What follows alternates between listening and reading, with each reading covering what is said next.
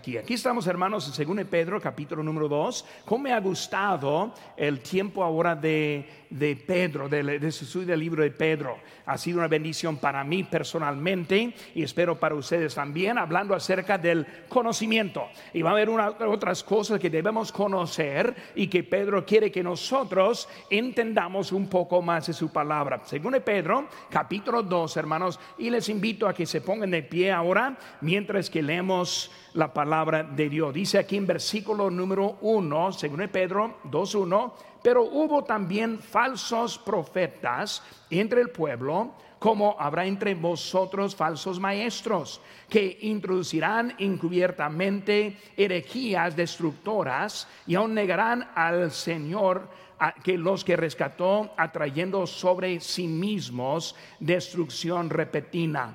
Y muchos seguirán sus disoluciones por causa de los cuales el camino de la verdad será blasfemado y por avaricia harán mercadería de vosotros con palabras fingidas sobre los tales ya de largo tiempo la condenación no se tarda y su perdición no se duerme porque si Dios no perdonó a los ángeles que pecaron sino que arrojándolos al infierno, los entregó a prisiones de oscuridad para ser reservados al juicio.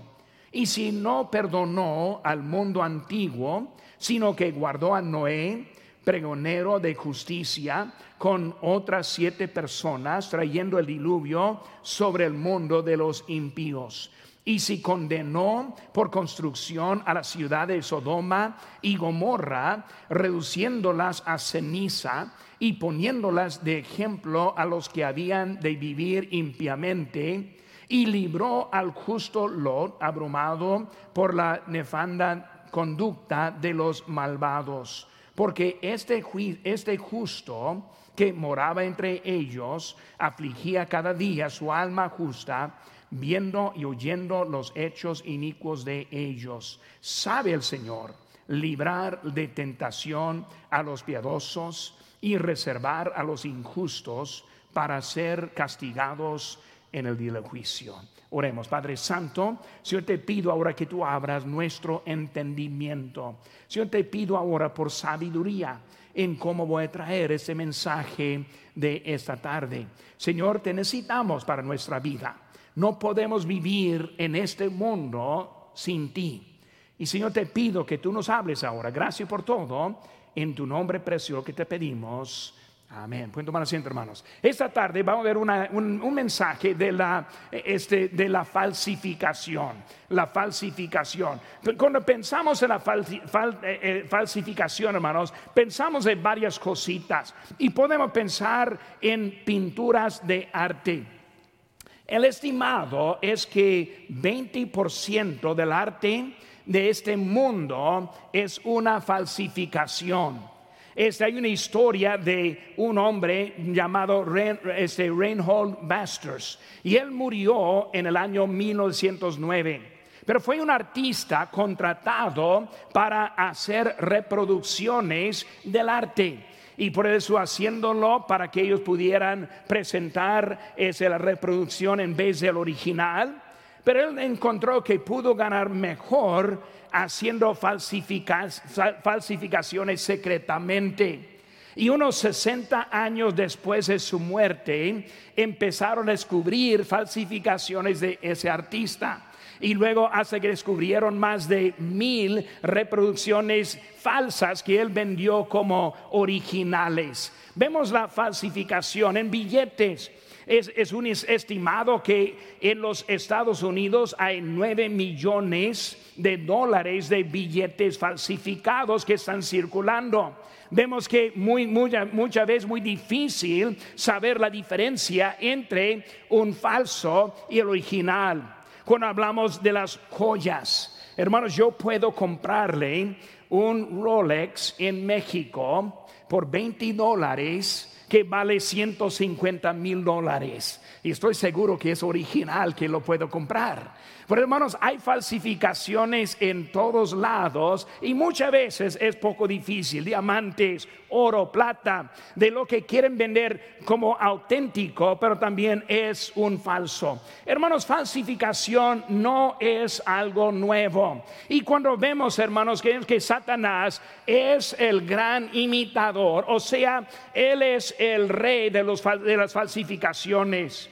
Vemos, hermanos, que él tiene la luz falsa. Segunda eh, a Corintios 11, 14 dice, no es maravilla porque el mismo Satanás se disfraza como ángel de luz. O sea, hermanos, Él presenta cosas en nuestras vidas que se ven auténticas. Vamos a ver algunos de esos más al rato.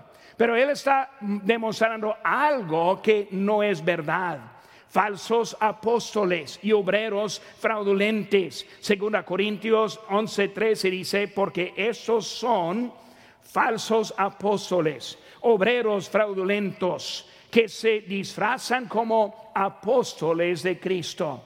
Se ven bien, se ven legítimo, pero en realidad no son las falsificaciones. Hermanos, estos no son engañados, sino por decisiones ellos engañan.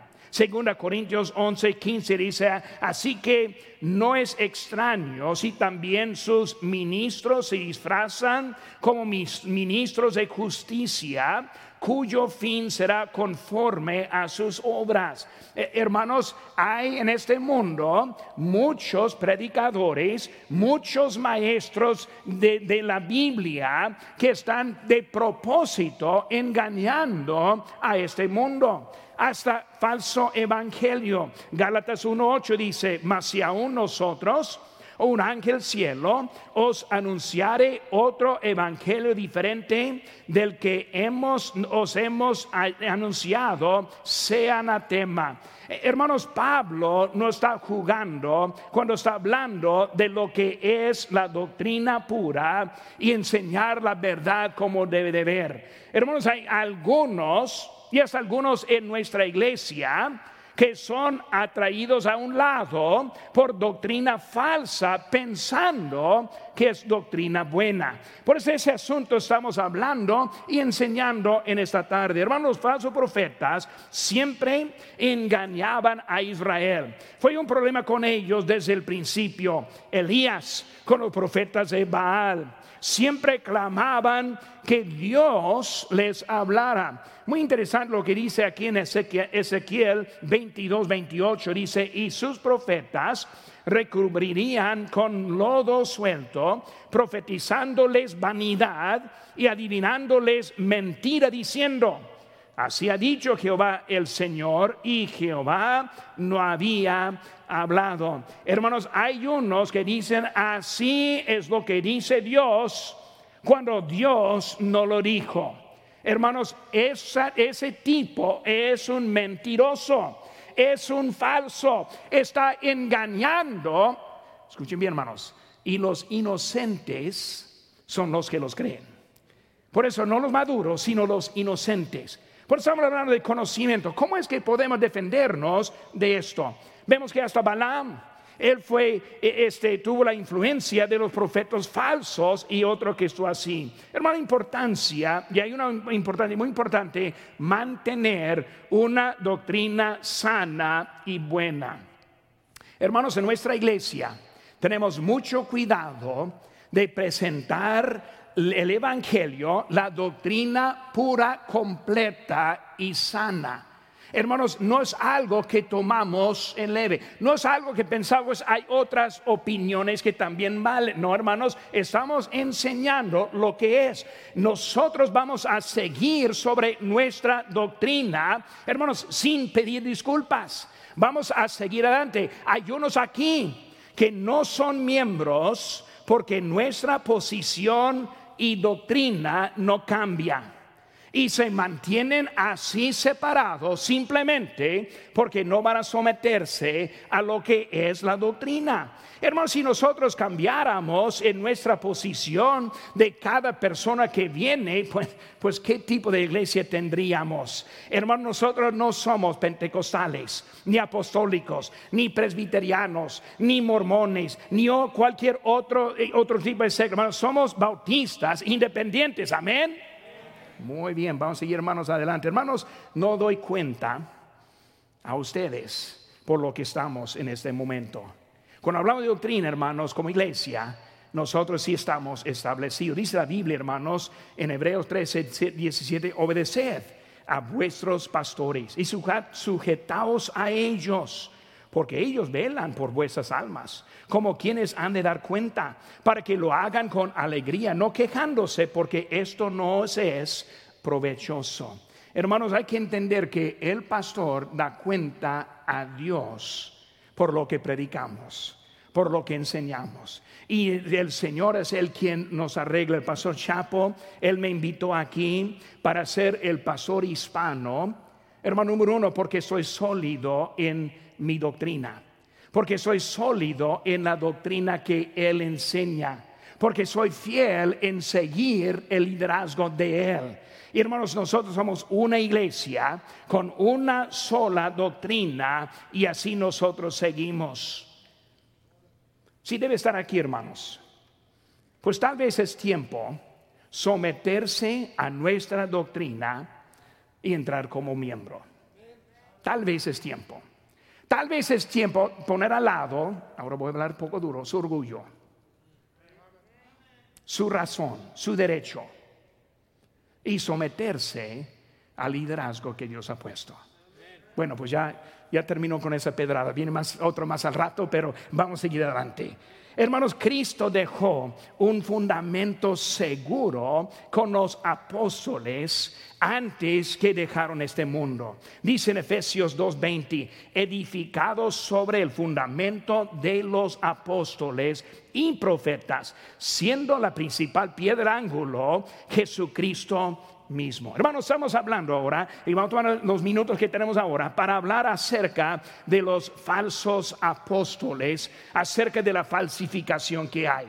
Bueno, hermano, la primera cosa que vamos a ver, y si tiene un papel ahí en la mano, quieren apuntar algunas cositas, si puede, también tenemos en línea las notas de este mensaje que también lo puede seguir. Pero vamos a ver, primeramente, la descripción del falso maestro. Por eso empieza hablando en capítulo 2 el apóstol Pedro acerca de los falsos maestros. ¿Cómo son los falsos maestros? Primera cosa que vemos, hermanos, es son de decepción. Hay versículo número uno dice, pero hubo también falsos profetas entre el pueblo. Hermano, cuando hablamos de eso, ¿qué están viendo? Decepción.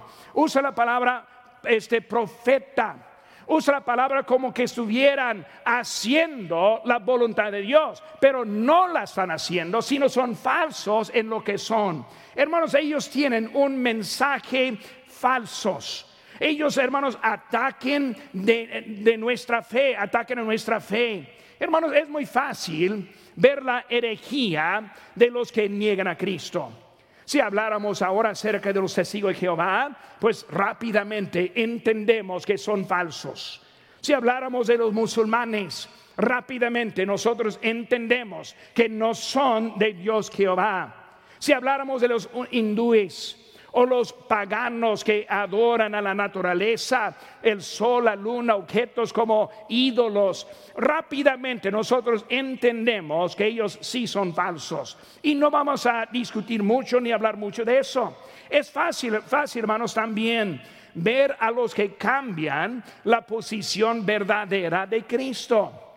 Si habláramos acerca de catolicismo, entendemos que ellos han alterado la posición de Jesucristo y hasta poniendo la Virgen más arriba de él.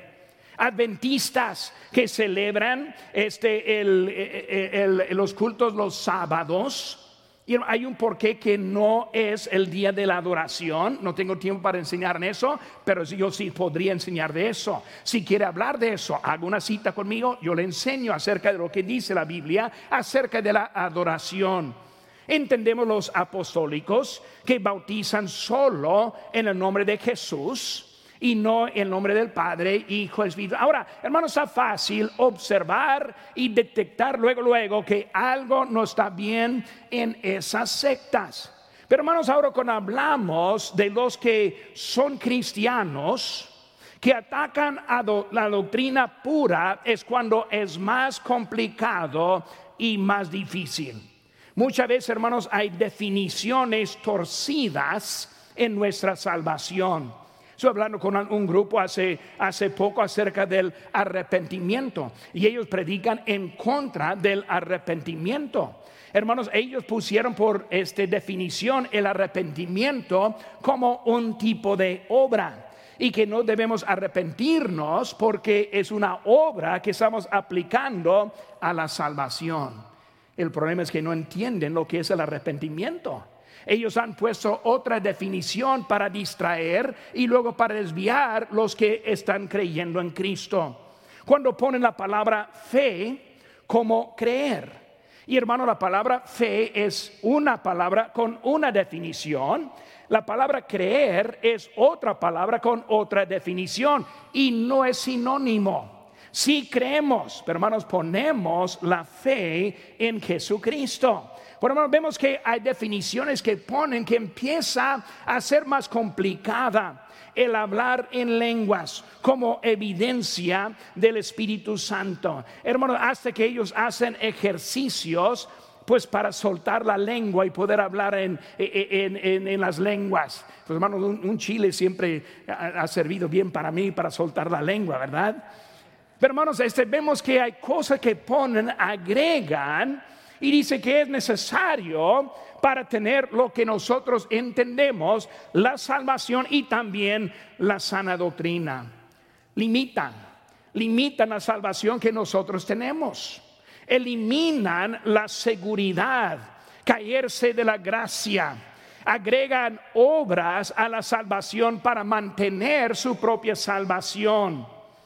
Elección del creyente, el calvinismo, que elimina la voluntad propia y no poniendo límite de lo que hay en nuestra salvación.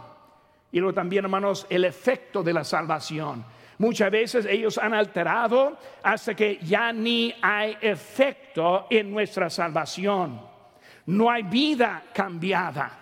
No hay nada nuevo en nuestro estilo de vida podemos creer en Cristo y seguir viviendo igual. Y vemos, hermanos, que hay algo que falta en ese tipo de salvación que no, no tiene efecto en nuestras vidas. Yo, gracias a Dios, hermanos, que no voy a los bailes, las cantinas. Hermano, yo no necesito ese tipo de cosas en mi vida. Hermanos, hay efecto. Hermanos, no hay necesidad de confesión.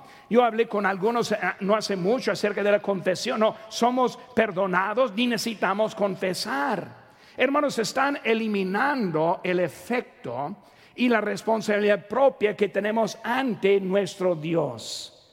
Hermanos, si peca, debe aprender cómo confesar. No sí, sino cuándo. Si no ha confesado en un buen tiempo, está perdiendo lo que Dios quiere que hagamos. Porque necesitamos confesar lo que Dios tiene en nuestro. Por eso, hermanos, vemos el maestro falso, pero también vemos este herejías destructoras, que está hablando aquí. Herejías destructoras. Primeramente, ¿qué es una herejía? Herejía es una opinión, una opinión contraria. Herejía es cuando opone alguna verdad. Y en este caso estamos hablando de la palabra de Dios. Por eso herejías no comienza con herejía, sino la herejía sale de la verdad. Por eso la verdad está establecida y luego vienen las herejías que están de eso. Y nos dice la palabra destructoras. Hermanos, cualquier enseñanza contraria a la sana doctrina es una enseñanza destructora. Cualquier que está oponiendo lo que Dios nos ha dado para establecernos es algo que nos destruye. ¿Cómo lo sabemos, hermanos? Siempre con herejías viene la persona más lejos de Dios. no asiste a la iglesia más, sino asiste menos. No lee la Biblia más, sino la lee menos. No ora más, sino ora menos. Mientras que está pensando que ando bien, su propia vida demuestra que anda mal. Muéstrame una, persona en energía que está más cerca del Señor. No existe, hermanos. Debemos aceptar, aceptar lo que nos es enseñado. Mientras que estamos eh, inmaduros y esperando ser más maduros. Si no entendemos, debemos confiar en lo que Dios quiere enseñarnos. Pedro está hablando acerca de encontrar la verdad y quedarse en la verdad. No andan como niños fluctuantes andando buscando cualquier doctrina, sino establecidos en lo que Dios está haciendo. Debemos saber por qué creemos lo que creemos. Si hay una duda, hermanos, hay manera para sacar esa duda. Con maestros de doctrina sana. Hermanos, no con el Internet. No use el Internet como una fuente para darle información. Y hay unas páginas que saben todo, ¿verdad? Ellos saben todo. Pues le pregunto, me dicen la verdad, no, no le dicen algo. Pero hermanos, hay manera para aprender con enseñanza bíblica, no tema eh, eh, favorito, sino es esa una enseñanza. Un ejemplo, hermanos, cuando hablamos de perder la salvación. Hermanos, perder la salvación está en contra de la naturaleza de Dios. Dios no es mentiroso. Si Dios dice que tendrá vida eterna, si no, dure, si no dura para siempre, es una mentira. Si la puede perder, no será eterna. Dios usaría otro término, pero no usaría la palabra vida eterna. Ahora, si la Biblia es verdad, y la creemos verdad, si la Biblia es, completa y se la creemos, si es inspirada y preservada, ¿cómo es que no ponemos la fe en lo que dice la palabra de Dios? Amén. ¿Tiene la vida eterna? ¿Tiene su fe en Cristo? Si tenemos la fe en Cristo, tenemos la vida eterna, hermanos, es segura, es segura. No, pero pastor, yo he conocido, siempre empezamos con experiencia. Pero hermano, la verdad es que la Biblia no miente. Vemos, hermanos, calvinismo. Es contrario a la naturaleza de Dios que Él va a creer gente con el propósito de ir al infierno. Está en contra de Él. Porque cuando vemos esas doctrinas que hoy en día están entrando en las iglesias bautistas independientes, luego, luego debemos saber algo no está bien. Si dice Dios que yo tengo la vida eterna, si Cristo me dice tengo la vida eterna, ¿cómo es que no la tengo? Hay algo que no está bien. Ahora, lo que no entiendo, necesito averiguar, necesito aprender, pero algo que no, no checa. Dios creando personas con el propósito de mandarles al infierno es algo al contrario de la naturaleza de Dios. Yo sé que algo no está bien. Es tiempo averiguar. Es tiempo aprender de estos asuntos en nuestra vida. Y vemos, hermanos, que traen destrucción, las herejías destructoras. Vemos otra palabra que usan aquí, hermanos, en versículo 1, encubiertamente, encubiertamente, en secreto, no con permiso, de propósito de desviar los que están adentro. Ese tipo de falso maestro siempre es uno que llega aparte. No hablan conmigo. No hablan con hermano González aquí, hermano López, sino que andan buscando a quien tiene oído, encubiertamente, secretamente. Ahí yo tengo algo para decirles. ¿Saben qué, hermanos? Yo no entro en otra iglesia imitando como yo si fuera uno de ellos. Yo he entrado en iglesias católicas, yo he entrado para bodas, yo he entrado para algunos eventos que, en que fue necesario estar adentro. Pero saben que hermanos, todos adentro supieron quién era yo. Todos supieron lo que era mi creencia. Y cada uno muy contento cuando por fin me, me, me ese lugar. Pero hermanos, para entrar así como, ah, yo soy un católico, para entrar y tratar en... No, hermanos, eso no es la manera que nosotros trabajamos. Predicamos la verdad. La predicamos abiertamente. Y si alguien entra en esta iglesia encubiertamente, hablando en contra de nuestra doctrina, hermanos, marque esa persona. Avíseme a mí y yo le ayudo. Yo puedo eliminar problemas. Porque hermanos, porque no entramos de esa forma. Esos son los falsos maestros que estamos viendo, que dice Pedro aquí que está hablando. Hermanos, este, cuando hablamos de eso, vemos también la siguiente cosa, que es la negación. Versículo 1, última parte, hablando de negarán. Muy bien, negación. Hermanos, usa la palabra allí, palabras fingidas. Palabras fingidas. Eh, ¿Qué significa eso, hermano? Palabras falsas. Este, usan palabras y frases como que, pues hermanos, nosotros somos iguales. Hace que en esta semana estuve hablando con uno en su casa, uno que estuve visitando, me dijo eso. Hermanos, somos iguales. ¿A poco? No sabe suficiente para decir eso. Me aseguro que no somos iguales. Si fuéramos iguales, tendríamos el mismo nombre. Haríamos la misma cosa.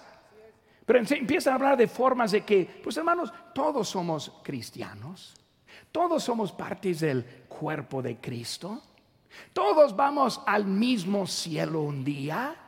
Pero hermanos, e, están tratando de convencernos con palabras fingidas. Maestros, eh, falsos maestros, hermanos, son conocidos por lo que niegan en vez de lo que creen. Los falsos enfocan más en lo que niegan. No, pues hermano, están poco equivocados. empieza a enfocar en eso. No están diciendo la verdad, sino están buscando para quitarlo. Niegan la inspiración y la preservación de la Biblia. Dicen algo que una mejor traducción es. Y empieza a hablar de otras Biblias, otra creencia, otras maneras para simplemente desviar la atención de lo que es la verdad. Niegan el pecado Hermanos, hay mucha confusión que hay entre lo práctico y lo posicional. Posicionalmente, hermanos, nosotros somos perfectos ante Dios en Cristo Jesús. Pero en lo práctico somos pecadores. Todavía mi, cuerpo no quiere obedecer. Puedo darle ejemplos, pero por vergüenza no les doy. Pero la verdad, hermanos, que nosotros debemos entender, hay, hay cosas que aplican en nuestra vida no niegan la muerte sacrificial y sustitutiva de Jesucristo. Niegan la realidad del juicio eterno. Ellos niegan lo que está diciendo. Los falsos maestros niegan lo que puede hacer Dios y producir Dios en nosotros. Siguiente cosa que vemos, hermano, en versículo 2 dice, y muchos seguirán sus disoluciones por, por causa de los cuales el camino de la verdad será blasfemada. Vemos, hermanos, que está hablando y hablando acerca ahora de la sensualidad, disolución. Usa la palabra varias veces aquí de la disolución. Disolución significa, hermanos, disolución moral. O sea que empezamos a perder lo que sí es lo correcto y lo que no es lo correcto. Empezamos a ver lo que raciona el mundo y su punto de vista como si fuera una, un punto legítimo. Empezamos a pensar un homosexualidad, sí, nació así, y Dios quiere que esa persona es así, y dejamos al lado la palabra de Dios simplemente para confiar en las experiencias y por la ciencia del mundo, pensando que es mayor de lo que dice la palabra de Dios. Hermanos, hay muchos homosexuales que han sido salvos, han dejado ese estilo de vida y luego siguió al Señor en obediencia. Hermanos, es pecado y necesitamos aceptar lo que dice la Biblia. Hermanos, sensualidad es un tipo de egoísmo y carnalidad. Hermanos, sirve a sí mismo. Son sus deseos al opuesto del amor verdadero. El amor verdadero, hermanos, es un amor que quiere cumplir en la vida de otro. no que quiere que la vida de otro cumpla en sí. Pero en la sensualidad estamos viendo que todo ahora empieza a voltearse en ese tipo. Y muchos ejemplos hay en la Biblia. Los hijos de Elí, el becerro de oro danzando y andando adelante de ese, ese Dios que dijeron que era. Que era. Hermanos, vemos que la sensualidad, la avaricia en versículo 3, hace negocio de lo que son las cosas de Dios. Y hermanos, este, cuando hablamos de nuestras ofrendas, no es negocio.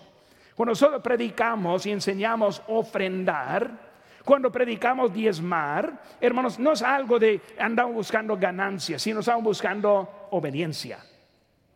Si fuera ganancia, hermanos, yo estaría predicando diezmar para ustedes y yo nada. Dame a mí. Cuando hablamos de obediencia, es algo que yo hago también. Por eso, hermanos, cuando hablamos de, ofrenda, es algo que hacemos a Dios. ¿Cómo es que los que están en contra del diezmo no tienen una mejor manera para ofrendar? Porque los que están en contra del diezmo siempre quieren dar menos de lo que es el décimo, la décima parte.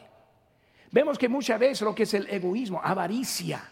Yo quiero para mí en vez de lo que hay para Dios. Nosotros lo que damos, hermanos, estamos poniendo nuestros tesoros en el cielo. Cuando diezmamos, cuando ofrendamos, Dios sabe lo que estamos dando. Y Él ahora dice la Biblia que está, están los tesoros en el cielo que estamos poniendo. Por eso vemos, hermano, que es algo que nosotros debemos hacer porque honra a nuestro Dios y obedece a Él también. Hermanos, cuando hablamos de esta avaricia que hay, refiere, hermanos, al propósito. Hermanos, cuando hablamos de nuestro propósito, debemos entender que nosotros debemos andar con el propósito de obedecer y servir a Dios. Pero muchas veces con falsos maestros y profetas nos desviamos de lo que queremos y debemos estar haciendo y empezamos a, tener conflicto en cosas que no nos benefician ni beneficia a la iglesia, ni a otros tampoco, ni ayuda a ninguna otra persona en este mundo, pero tenemos nuestro derecho, estamos correctos y perdemos el propósito de la vida. Siguiente cosa, hermanos. Vemos la destrucción del falso maestro. La destrucción del falso maestro. Vemos, hermanos, primeramente, cuando habla de los falsos maestros, habla acerca de los ángeles caídos, versículo 4. Hermanos, cuando hablamos de los ángeles caídos, no hay esperanza. No hay esperanza tampoco para los falsos maestros. Para llegar al punto de que está enseñando el propósito a la herejía, hermanos, están perdiendo, dejando todo. Cuando pensamos de los demonios y ellos pues tienen su lugar. En 1 Pedro 5.8 dice, sed sobrios y velad, porque vuestro adversario, el diablo, como león rugiente, anda alrededor buscando a quien devorar. Vemos que Satanás, él anda ahora en contra, buscando a quien puede devorar. Hermano, Dios juzgará como, a, ellos como a los rebeldes. No solo los ángeles caídos, sino también el mundo antiguo. Versículo 5. Dice, y si no perdonó al mundo antiguo. ¿Qué vemos, hermanos? La destrucción del mundo antiguo. El mundo en su estado original Vemos lo que dice la Biblia en, Génesis 1.31, y vio Dios todo lo que había hecho, y aquí era bueno en gran manera. Y fue la tarde y la mañana, el día sexto. Fueron pues acabados los cielos y la tierra, y todo el ejército de ellos, todo, todo en buena manera, bueno y gran manera, sin ningún defecto. Pero hermano, vemos que en ese estado original el mundo ahora con nosotros ha cambiado. Cuando vemos el creyente, tenemos una parte en ese mundo, tenemos una tarea. Dice en Mateo 9, entonces dijo a sus discípulos, a la verdad la mies es mucha, mas los, los, obreros pocos. Rogad pues al Señor de la mies que envíe obreros a sus mies. ¿Cuántas veces, hermanos, oramos para que el Señor envíe los que están para ayudar y arreglar y predicar el Evangelio en este mundo. Hermano, muchas veces nos dejamos lo que es el propósito, la voluntad de Dios. En lugar de esperanza y victoria, gente siendo salvo, encontramos la destrucción. Hermanos, el antiguo, antiguo, el mundo antiguo refiere al mundo natural. El mundo natural después de la caída no es todo en buena manera. Vemos, hermanos, que en el mundo ese antiguo está, está hablando acerca del mundo como es hoy en día, con sus deseos viviendo y andando. Vemos que Dios ahora, los ángeles caídos, el mundo antiguo, también la destrucción de los ejemplos activos. Vemos versículo 6, hermanos. Habla acerca de dos lugares. Primeramente está hablando de Sodoma y Gomorra. Hermanos, el pecado de la homosexualidad es lo que recordamos en eso. Hay que recordar, hermanos, el arco iris. El arco iris es símbolo de la paz. También es símbolo de la paz después del juicio. Vemos que el mundo fue perdido y ahora nosotros vemos eso para el símbolo de la homosexualidad. Interesante como el mundo usa el símbolo que trajo destrucción al mundo para dar la paz después del, juicio. Y es, es su símbolo que usa en lo que ellos creen. Todo pecado, hermanos, está en contra Dios y Dios juzgará a todo pecado.